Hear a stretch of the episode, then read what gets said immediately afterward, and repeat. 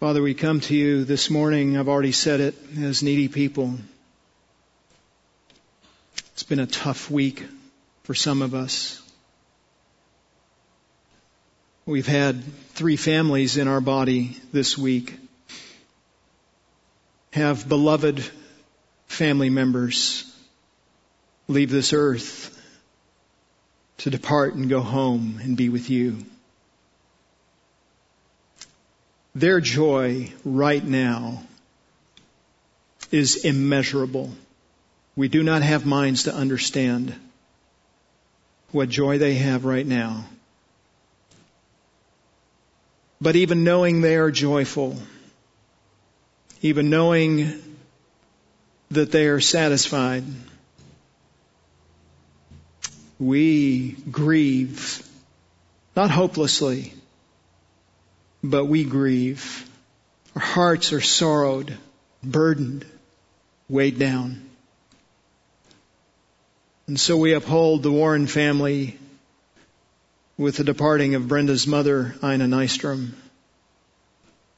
and Don Dittrich's family and the departing of her mother, Janelle, his mother, Janelle. And we uphold the Sullivan family and the departing of a sweet and precious saint in our flock, Jean McCracken, whom you have seen fit to withhold from weekly fellowship for a number of years because of her declining health. And now she has received her reward. Our hearts are heavy, weighed with the burden of grief And our hearts are heavy in other ways as well. Some of us are weighed down by sin. We know it's wrong. We know you have freed us from it. But we keep finding ourselves in the same place repeatedly. Some of us are struggling physically Think of Jonathan Goodner's family and his father who has been in and out of intensive care and on a ventilator in a precarious position, seemingly hanging between life and death for two weeks now. And the weight of those health issues and others in our body as well, wrestling through COVID, others with other health issues. And we recognize the frailty and the weaknesses of our bodies. And they're a burden to us. We physically suffer and we physically hurt. And it clouds our thinking and distracts us from seeing Christ and leaning on Him as we ought. Others of us are suffering in the ways that Paul describes in these verses. Not just have we sinned against others, but others have been volitional, intentional in their sin against us. They have hated us, despised us, persecuted us. And it is hard. Would you give us grace wherever we are today? To encourage our hearts, to strengthen us, to help us to see your glory, your provision. As I said earlier, the hardness of this passage is not the difficulty in understanding it, it's the difficulty in the doing of it. And would you work it in us in such a way that our enemies would see the light of the glory of Christ and turn to Him for their preservation from His wrath. And so would you give us endurance and boldness? Would you change us? And now, Father, would you also just give me clarity with these words? Give me accuracy Give me in a, words that will encourage us as to what you might do through us. Would you keep me out of the way and help us to see the glory of Christ in his redeeming power this morning? We pray in Christ's name. Amen. We all have expectations for relationships. We have desires about how those relationships will work and what we will receive through those relationships. However, we live in a fallen world, so our relationships will never work completely according to our plan. Our relationships will never live up to all of our expectations. Our relationships will always grapple with some kind of difficulty and our relationships will always need to improve. Aren't you encouraged this morning? I have a lot of books on my shelf about relationships and most of them give at least a hint about the difficulties that we face in relationships in their titles. Consider this one. Relationships, a mess worth making. Or how about this one about communication? War of words. Getting to the heart of your communication struggles. Or this one. Losing that loving feeling. or picking up the pieces. Recovering from broken relationships. Or pursuing peace, a Christian guide to handling our conflicts or broken down house or what did you expect? Redeeming the realities of marriage. And those realities may not be the kinds of realities that we're excited about, are they? We have relationships. We, uh, we want good relationships, but relationships are hard and they're often broken because others sin against us. And that happens in Christian relationships. Think about what happens in our relationships with unbelievers who will sin against you and defraud you and be unconcerned about reconciling with you and be hostile towards you when you attempt to put things right. What will you do then? I, w- I was thinking about this even as I was reading the scriptures this morning. 2 Timothy chapter 3, realize this, that in last days difficult times will come. No amens on that? You know what's interesting about that? He's not talking about circumstances. He's not talking about difficulties from institutions. Listen to what he says. Difficult days will come.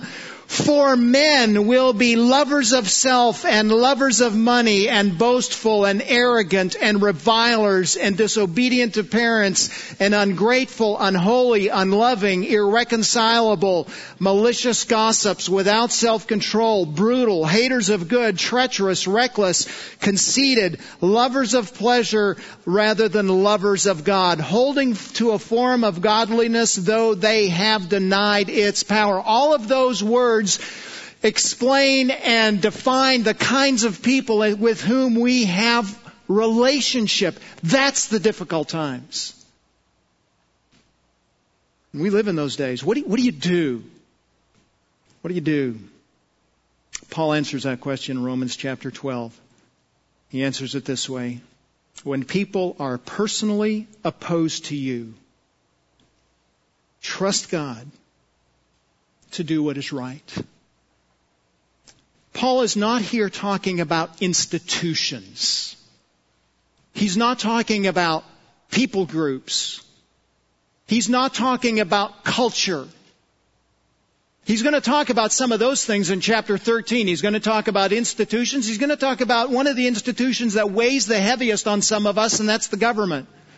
That's not his focus in these chapters. Here he's talking about people, individuals, people with whom we have relationship, people with whom we have regular contact. Parents, children, spouses, neighbors, coworkers. When those people are opposed to you, when those people want to do you harm, when those people want to persecute you, when they want to see your destruction, what do you do? You trust God to do what is right. Paul in these verses will give us four principles for how to act when we are directly wronged by others. Four principles. First of them is given to us in verse 17. Do not respond in kind to evil. Do not respond in kind to evil. Instead, do what is good and right. Notice verse 17. Never pay back evil for evil to anyone. Paul is making a supposition in this verse that people will do harm to you, that people will do evil against you. Notice he doesn't say if someone commits evil against you, but the supposition is that they will sin against you and that they will sin against you with malice. That word evil that he uses twice there is a word that means things that are morally reprehensible. It is a word that is often used in contrast to those things which are beautiful and beneficial and useful. It is everything that we need. The, the, the, good things are the things that we need, the things that we want, the things that will help us. And this evil is everything that is contrary to that. It is to our harm. It is ugly. It is unuseful. It is destructive. And that is what people will do to us. And when we are sinned against in that way, and you will be, Paul says, never pay back evil for evil to anyone. There is never a time when it is appropriate to retaliate against evil with similar evil. There is never a person against whom evil retaliation is appropriate. Notice his all-inclusive words in that verse. Never anyone. No one. For the Jew, there is no Gentile against which it is appropriate. For the Gentile, there is no Jew for which it is appropriate to retaliate. No male, no female, no friend, no enemy, no believer, no unbeliever. No one receives our personal retribution. Now, why does Paul say this? Why does Paul say never, never pay back evil for evil to anyone? Because, brothers, you will be tempted to do that. He commands us to do it because it is the longing of the flesh to retaliate in kind. It feels good in the flesh. You will be tempted to put others in harm's way when others have put you in harm's way. In fact, the Pharisees taught that that was the very thing that should be done. So Jesus says, in Matthew chapter 5, you have heard that it was said, an eye for an eye and a tooth for a tooth. The Pharisees taught when someone does you, does you dirty, you do them back the same way. Jesus re- rejected that kind of retribution. Verse 39, the very next verse. But I say to you, in contrast to what the Pharisees say, do not resist an evil person, but whoever slaps you on your right cheek, turn to him the other also. If anyone wants to sue you and take your shirt, let him have your coat also. Whoever forces you to go one mile, go with him two. Jesus says there's no place for that kind of retribution. It's not just Jesus. It's the other New Testament writers as well. Consider 1 Peter chapter 3. The apostle says, in verse 9, never returning evil for evil or insult for insult, but giving a blessing instead. For you are called for the very purpose that you might inherit a blessing. You have been called to inherit a blessing, and because you are inheriting a blessing from God, You give a blessing to others even when they do not deserve it in your estimation. It's not just a New Testament teaching, it's an Old Testament teaching as well. Consider what Solomon says, Proverbs chapter 20, verse 22. Do not say, I will repay evil. Wait for the Lord, and He will save you. Never pay back evil for evil to anyone. As he does elsewhere in this passage, Paul not only gives a negative command, but he gives the corresponding positive command. We find that at the end of verse 17.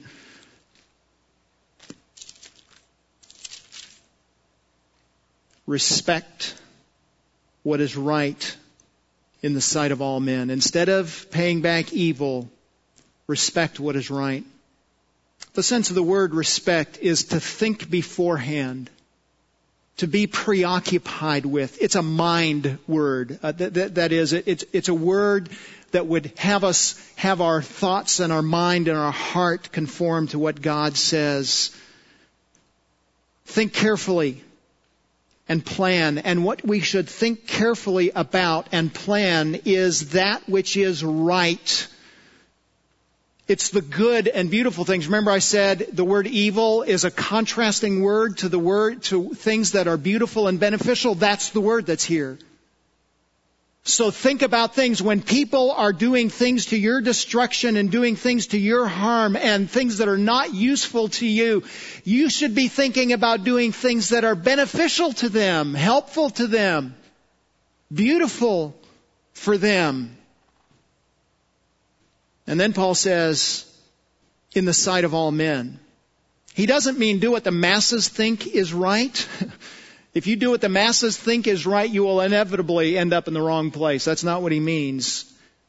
He means do what is right so that even unbelievers will recognize that you are doing what is right.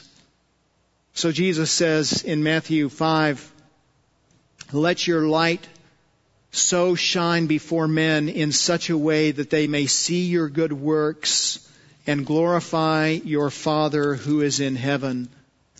I think Peter was thinking about that verse, that principle when he writes this in verse 12 of 1 Peter 2. We read it earlier. Keep your behavior excellent among Gentiles so that in the thing in which they slander you as evildoers, they may, because of your good deeds as they observe them, glorify God in the day of visitation. In other words, they see your good, right, beneficial, useful, beautiful response to their evil, and they say, who is this God that makes people to do that? I want him. And they repent, and they can stand in the day of judgment before the Lord.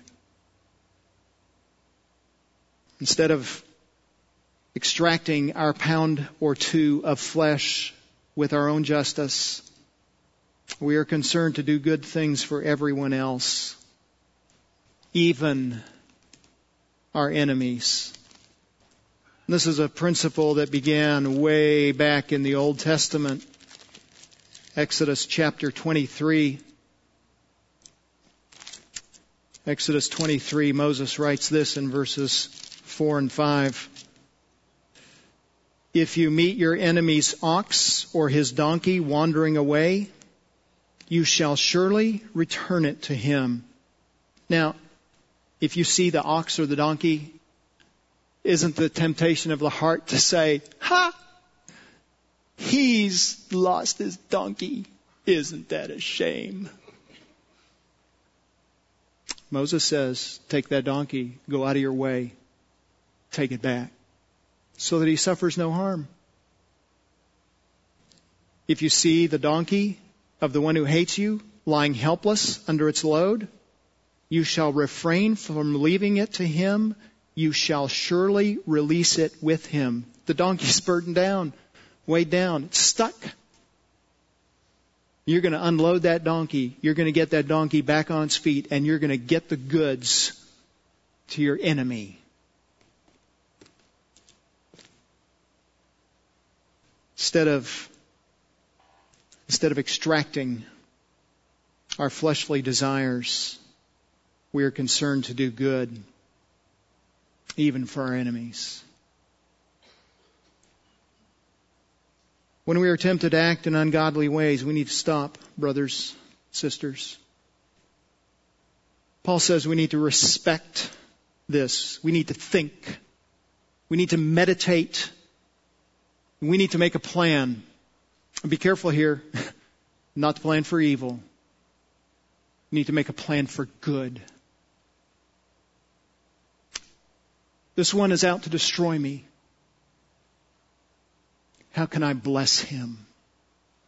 You need to be strategic in thinking about how you can relate to that one who hates you so vehemently.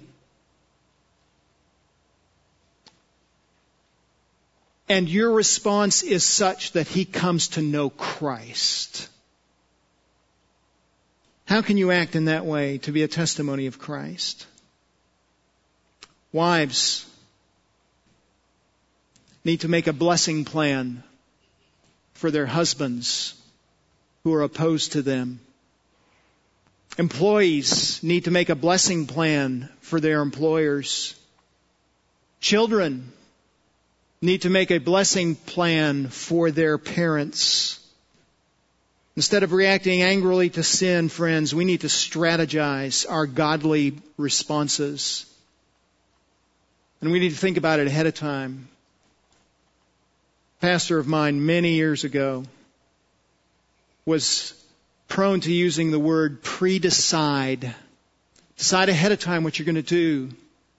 And that's what Paul's talking about here. Strategize. Decide now. Think about now how you will respond when your enemy is against you.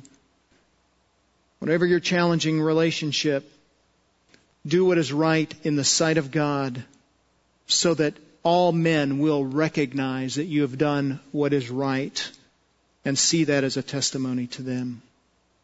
Do not respond in kind to evil. Secondly, be a peacemaker with everyone. I'm about to burst some of your bubbles. We do not live in a perfect world. I know that's news. And we are not perfect. I am not perfect. Your elders are not perfect. Wives, your husbands aren't perfect. But instead of demanding our rights and our justice, we need to examine our hearts and work to effect reconciliation with everyone. So we need to ask the question, I live in a fallen world and I live in a world where there are all kinds of problems. Am I the problem? I, I think often about G.K. Chesterton who um, was responding to an editorial that said in the newspaper, oh, probably 100, 125 years ago now, it said, what is wrong with the world? And he responded with this simple letter, Dear Sir, I am sincerely G.K. Chesterton.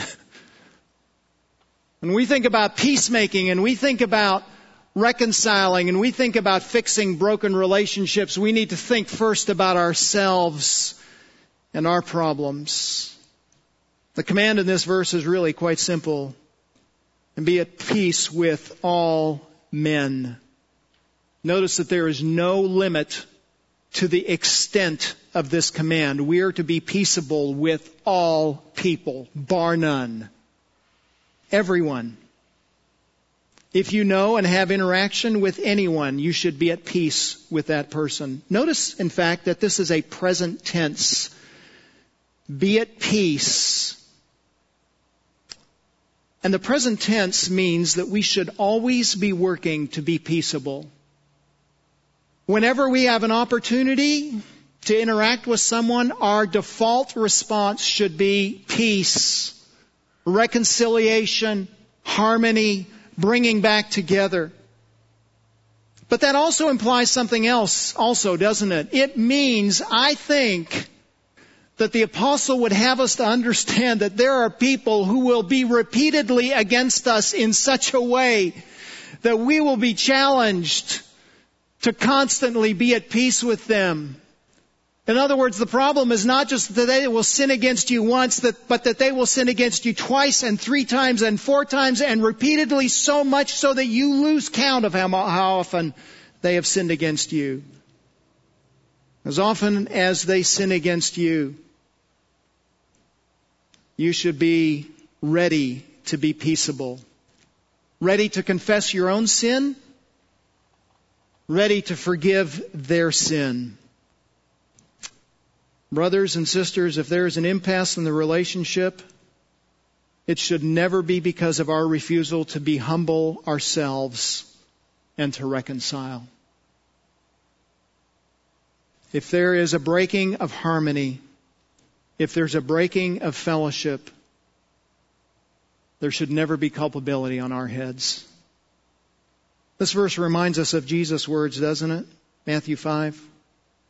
Blessed are the peacemakers, for they shall be called sons of God. If you're a son of God, if you're God's child, if God is your father, Christ is your groom, Christ is your friend, then you're a peacemaker. That's your new identity. You're a peacemaker. And that is what we do.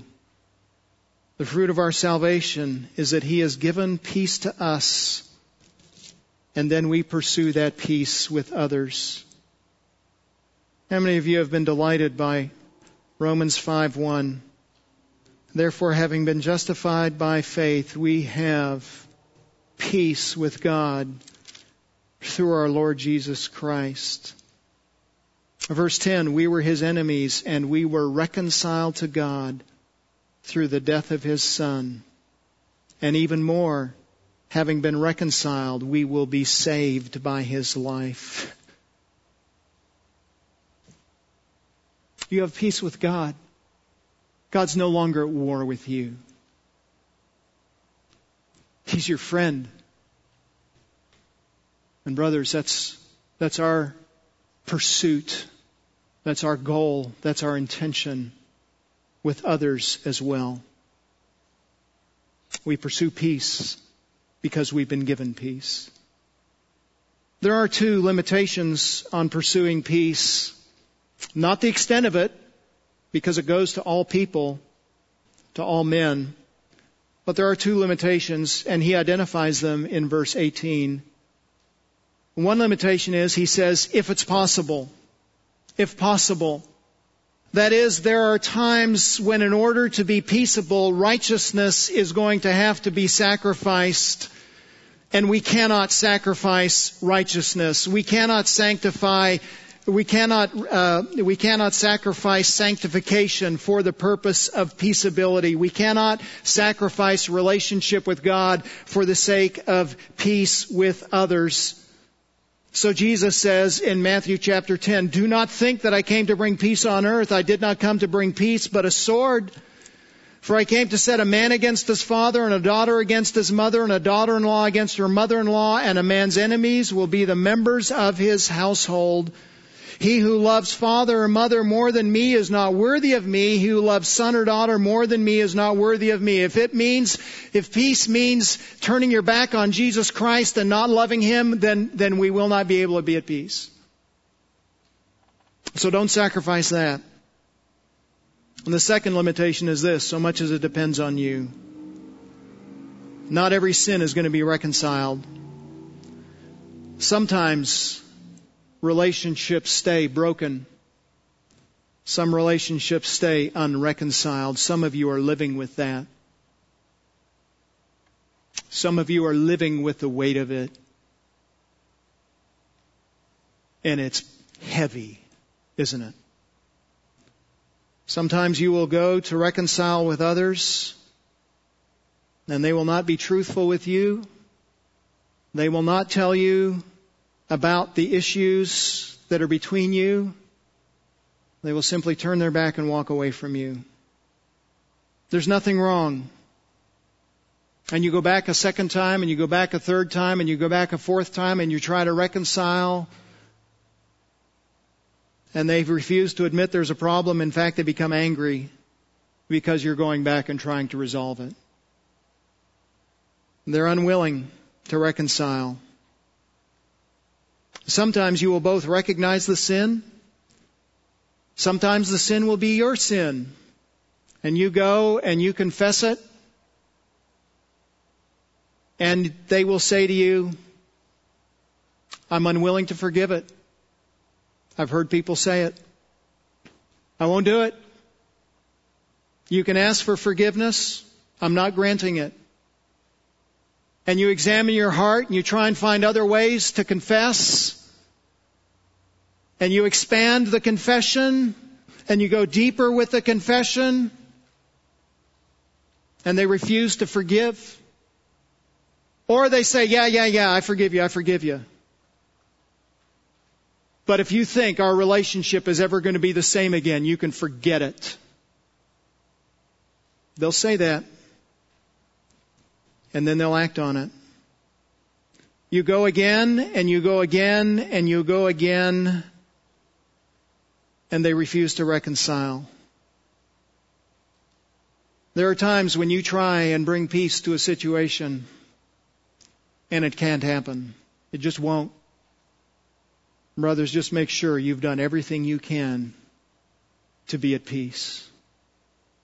So that the sin before the Lord is on their head and not your head. Being a peacemaker is hard work, isn't it?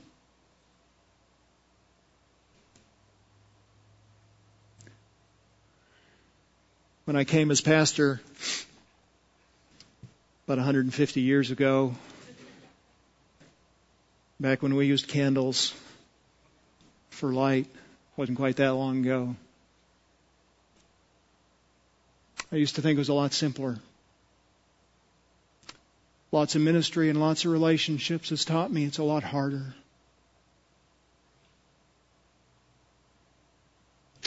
It's hard work. You're going to have to sacrifice. There's going to be pain in your heart. But if you and I don't do it, who will? Who will stand for Jesus Christ? And who will say, I know a way out. I know a way to peace. I know a way to reconciliation. The world sure won't. The world says that the closest relationships we have are an excuse not to worry about reconciliation. So the world says, home is where people go when they're tired of being nice. In other words, I'll be nice to you, but I don't have to be nice to my wife. Or they'll say this, I like relationships. It's just people I can't stand. Or how about this song? I know you know this one. You always hurt the one you love, the one you shouldn't hurt at all. You always take the sweetest rose and crush it till the petals fall. You always break the kindest heart with a hasty word you can't recall. So if I broke your heart last night, it's because I love you most of all. What idiocy. Can I say that? That's the way the world is, isn't it? Brothers and sisters, we've got an opportunity when people act that way to have a really different message. To say there's a way out, there's hope.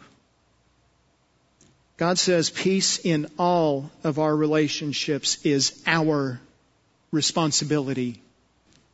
We must, we must be concerned with reconciliation. So in your relationships, are you the initiator of reconciliation? I want you to think about the people with whom you have interaction. I want you to think about husband or wife. I want you to think about children or parents, coworkers, friends, extended family. Who are the people you know? Are you the initiator of reconciliation? Is there anyone from whom you are estranged? What have you done to attempt to reconcile? Have you done anything to attempt to reconcile? Have you done everything to attempt to reconcile? You may not be reconciled. That happens. But it should never be because of your lack of effort and my lack of effort. As believers in Christ, we should always be working for reconciliation. Said Tim Lane and Paul Tripp in their book, Relationships, a Mess Worth Making. We enter relationships for personal pleasure, self-actualization, and fun. We want low personal cost and high self-defined returns. But God wants a high personal cost and high God-defined returns. And although we frequently disagree with God, His plan is always better. Beneath our conflict with others lies a deeper conflict between those two agendas, ours and God's. You're going to pursue it your way. You're going to pursue it His way. Always be a peacemaker with everyone. Thirdly, never be vengeful. In case we have missed the point, Paul is exceedingly clear in verse 19, isn't he? Never take your own revenge, beloved. Never take revenge yourself. You have not been positioned to take the law into your own hands. There is no place for personal retribution. To take revenge is a sin because we set ourselves up both as the law and the judge. And listen to what James says about that. James chapter 4 verse 12. There is only one lawgiver and judge. The one who is able to save and to destroy. But who are you to judge your neighbor? There's only one who has made the law. There's only one who can judge on the basis of that given law. Who are you to do that? When we take revenge ourselves, we are baptizing our sin with moral righteousness. And friends, we don't have that authority. We are unqualified to take revenge. Notice again Paul's emphasis. There is never a right time to take personal revenge. Now, having said that, there is a place when you have been sinned against to turn to those who can help you. That's chapter 13 and the government. And so there is a place when a woman is being violated in her own home that she can pick up the phone and dial 911 and get the authorities involved. I've counseled that many times. That's not personal retribution. That's using the means that God has established on this earth to bring about justice on this earth, and that's legitimate. What Paul is talking about here is personal vengeance, and that is always illegitimate. And notice that when he says this, he adds a little word that we might not have expected. Never take your own revenge, beloved. And Paul sticks that word in, beloved, often when he is saying hard things, when he is saying difficult things, to remind to remind the readers, hey, I'm in this with you. We're, remember our kindredness. Remember our brotherhood. Remember the love that we have for one another. This isn't personal animosity between us. I understand this is hard, but I'm speaking to this to you in love. But he is also reminding them of another kind of love, isn't he? He can say, Never pay back for evil for evil. Never take your own revenge because we are loved by God. Now we can say that in this room. Hey, brother. Hey, friend whom I love. Be careful. Don't go there. Watch your heart. But Paul, I think, is taking it a step beyond that and saying, remember, you have been loved by God. You are loved by God. And that has two implications.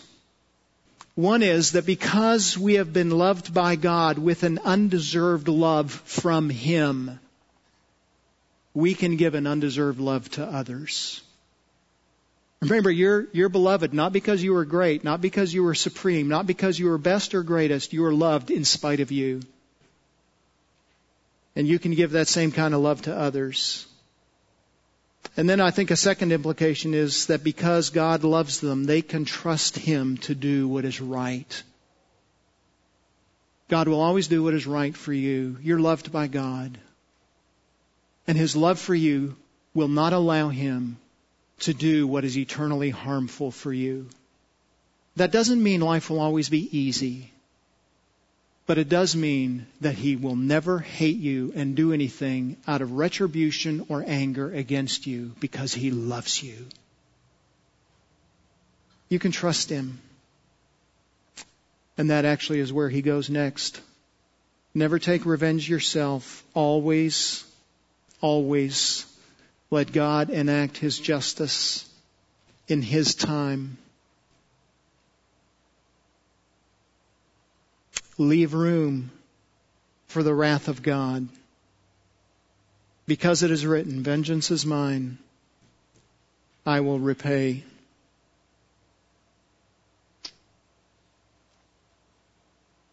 How does God take, how does God pour out his wrath against sinners? He does it he does it by taking sinners who are unrepentant and rebellious against them, against Him, and He puts them in a place of unrelenting, undiminished, unending wrath and justice against them where there is weeping and wailing and gnashing of teeth unrelentingly. When you and I set ourselves up to pour out vengeance on others, we're saying God's hell is not enough. But I have a retribution that is greater than God's hell. Let me take it out on them. Brothers and sisters, you don't have to worry if they are unrepentant, God will take care of it. He'll balance the sheet in ways that you and I never can. On this earth, we look at a lot of things and we say, it's not fair, it's not right. That's right, it's not. But just because we don't see the balance sheet getting corrected doesn't mean it doesn't get corrected. God will fix it.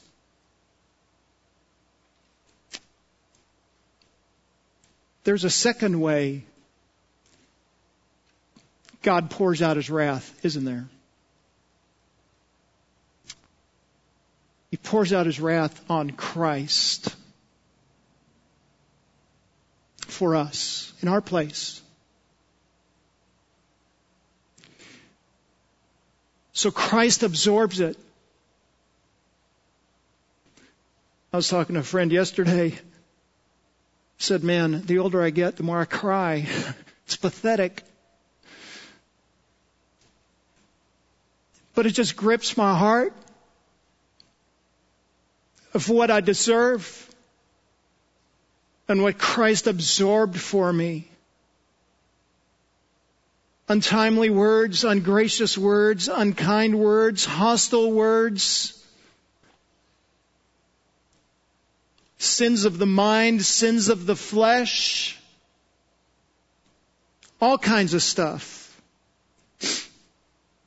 Dozens of times a day. And Christ took every one of them. And He will do that for any man who trusts in Him. Here's the danger.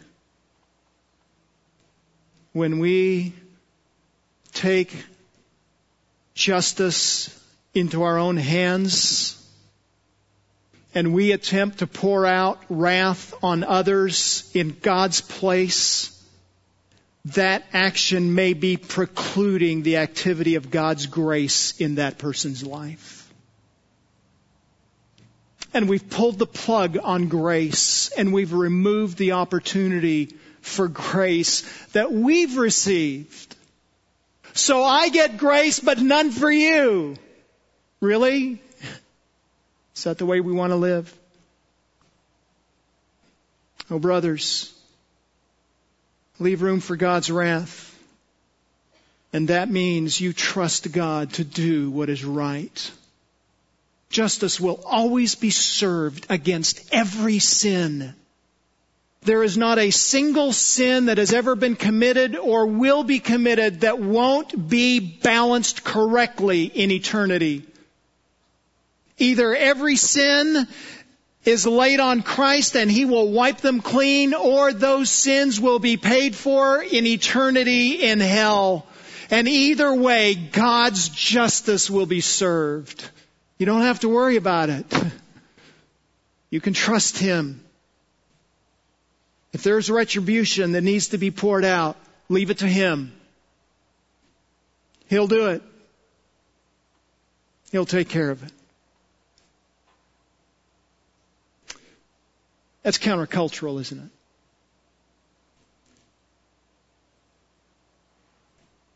It's really about to get countercultural in verses 20 and 21. Be gracious by blessing your enemies. Not only do we not do evil against our enemies, but these verses affirm that we are to do good to our enemies. We are to bless them. Verse 14, bless those who persecute you. Bless. Don't curse, bless. Verse 20, if your enemy is hungry, make sure that you get to this grocery store before he does and buy out all the chicken. Sometimes I wonder if that's not what's happening. If your enemy's hungry, feed him. If he's thirsty, give him a drink. Remember that passage, Exodus 23, that I referred to a few minutes ago? If your ox sees your, if you see your enemy's ox, take it to him.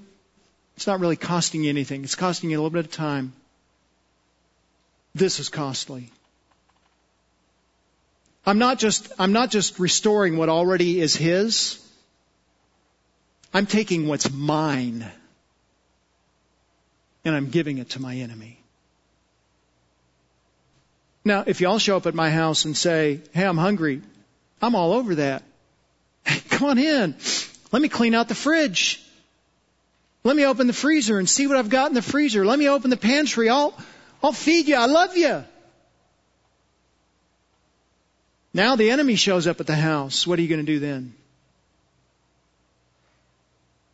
You're going to pour out what is beneficial to him at a cost to you. You're going to meet his most basic and pressing need. It means that your most basic emotional response to your enemy is not anger, but compassion.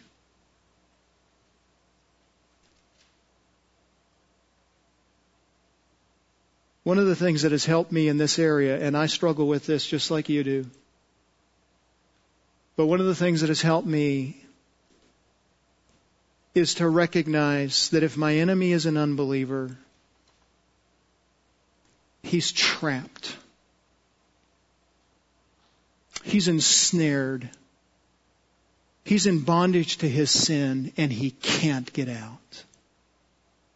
How could I expect him to act any differently? How could I expect him to do anything more? And that leads me to be compassionate and not angry against my enemy.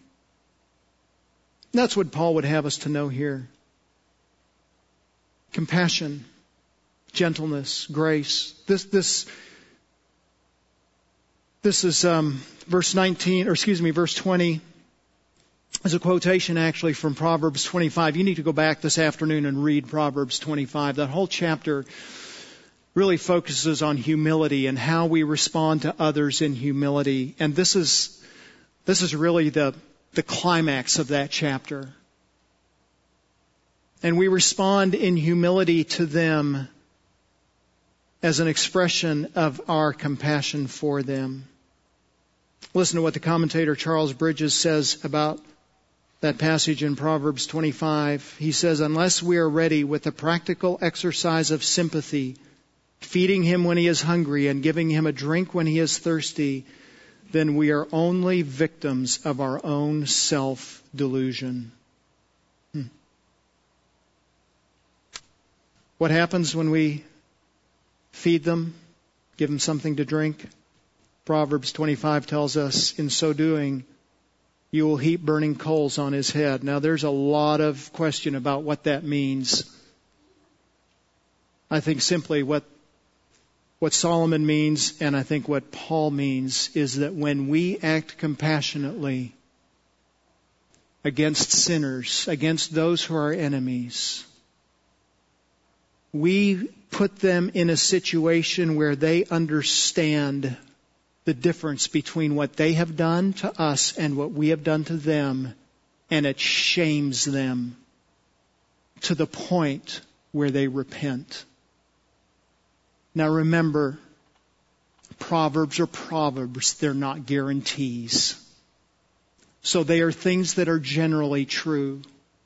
They are not always true.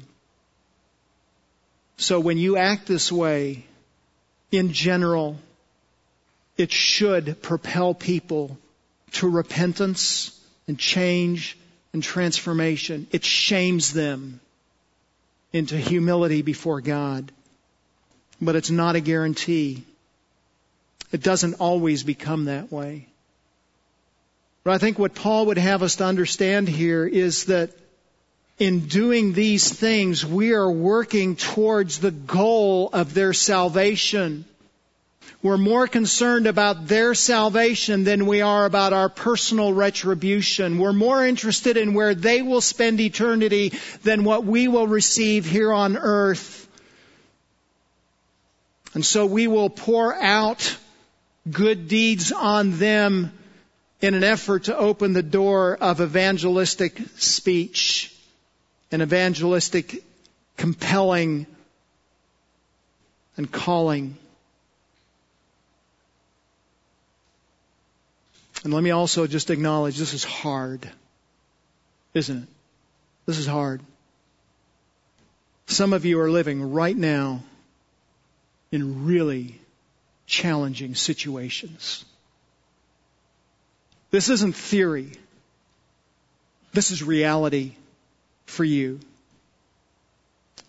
Let me just reaffirm again that this does not mean that you cannot pursue legal protection. You can. That's why God has given us the government to protect ourselves when we cannot protect ourselves. But it does absolutely mean you can't take the law into your own hands. He's not called you to do that. This is hard. You will never do it on your own, but you will do it by the Spirit. Remember Romans 8? I know that was like 12 years ago. Romans 8, verse 4. So that the requirement of the law might be fulfilled in us. In other words, we can fulfill the law's requirements. We can do what the law calls us to do who do not walk according to the flesh, but according to the Spirit. Now, no one is ever going to fulfill the law entirely, but the unbeliever can never do anything to please the Lord and fulfill the law, fulfill God's calling. But Paul says, under the domination of the Spirit, you can do things that please the Lord. You can do things like never taking your own revenge. And what happens when you do that? Verse 21 Do not be overcome by evil. When you are compassionate towards your enemy, it proves that you are not overcome by evil, and in fact, it becomes the mechanism for freeing you from evil. That word overcome actually is a word that comes from the, the root word victory, Nike or Nike. It's the word victory. When you are compassionate, you, you're victor over evil. and you overcome evil by the good. Oh, brothers, it's victory in that sometimes those who are enemies and we are compassionate to them come to know Christ as Savior. And it's also victory for us in that we don't become like them and we don't do evil in kind. Many times I've exhorted others. Many times I've spoken to my own heart when suffering unjustly and said, don't become bitter like they are. Don't, don't engage in bitterness. Don't become vengeful. You trust the Lord. Don't let your heart be corrupted. That'll be loss, not victory. Many years ago, the Puritan Matthew Henry wrote in his journal these words after he was robbed. Let me be thankful. First, because I was never robbed before. Second, because although they took my wallet, they did not take my life. Third, because although they took it all, it was not much. Fourth, because it was I who was robbed and not I who robbed. Yeah. That's a victory. Oh, brothers, you will be sinned against. Others will do evil to you. Others will seek to destroy you. Be gracious and giving when sinned against by unbelievers. And then trust God. And that will be to their advantage and to yours. Father, I said earlier that this passage is hard. It is. It turns everything on its head about what the flesh wants to do. But we know it's right. Would you help us to do what is right? Would you give us freedom from evil? Would you give us victory over evil by never being vengeful and always being peaceable so that others may see our good works, repent, and glorify you on the day of your visitation when you come back and hold all men accountable for their sin. We pray these things in Christ's name. Amen.